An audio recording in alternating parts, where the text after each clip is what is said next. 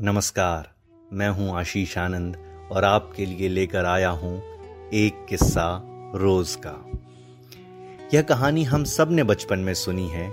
जब हनुमान जी छोटे थे, तब भी उनके अंदर अतुलित शक्तियों का भंडार था और उन अतुलित शक्तियों की वजह से एक बार उन्होंने संपूर्ण सृष्टि को प्रकाश देने वाले सूर्य नारायण को ही निगल लिया था।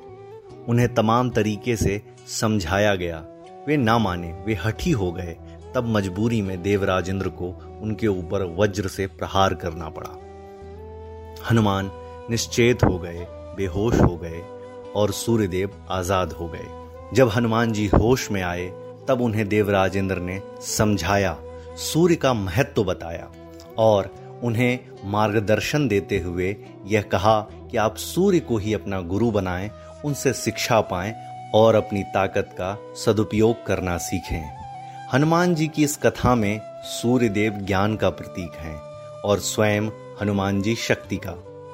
यह कथा हमें साफ़ साफ़ बताती है कि शक्ति जब अज्ञानी मस्तिष्क से संचालित होती है तो वह प्रकाश को निगल जाना चाहती है। वहीं शक्ति को जब सही मार्गदर्शन प्राप्त होता है, वह प्रकाश को या कहें ज्ञान को अपना गुरु स्वीकार कर लेती है। जैसे इस कथा में बाल हनुमान, जिनके अंदर ज्ञान नहीं है, वे सूर्य को निगलने चले गए। लेकिन जब उन्हें इंद्र का मार्गदर्शन प्राप्त हुआ तो उन्होंने सूर्य को ही अपना गुरु बना लिया। शक्ति को जब ज्ञान का सानिध्य प्राप्त होता है तो वह विनम्र हो जाती है और ज्ञान के अभाव में उद्दंड। महावीर हनुमान की इस कथा से इस सीख को ग्रहण कीजिए और शक्ति के साथ साथ ज्ञान को भी अर्जित करने का प्रयास कीजिए, तभी आपके अंदर नम्रता आएगी। अन्यथा, हम, आप या कोई भी व्यक्ति जो केवल शक्ति का संचालन करेगा, संग्रहण करेगा, वह उद्दंड ही होगा।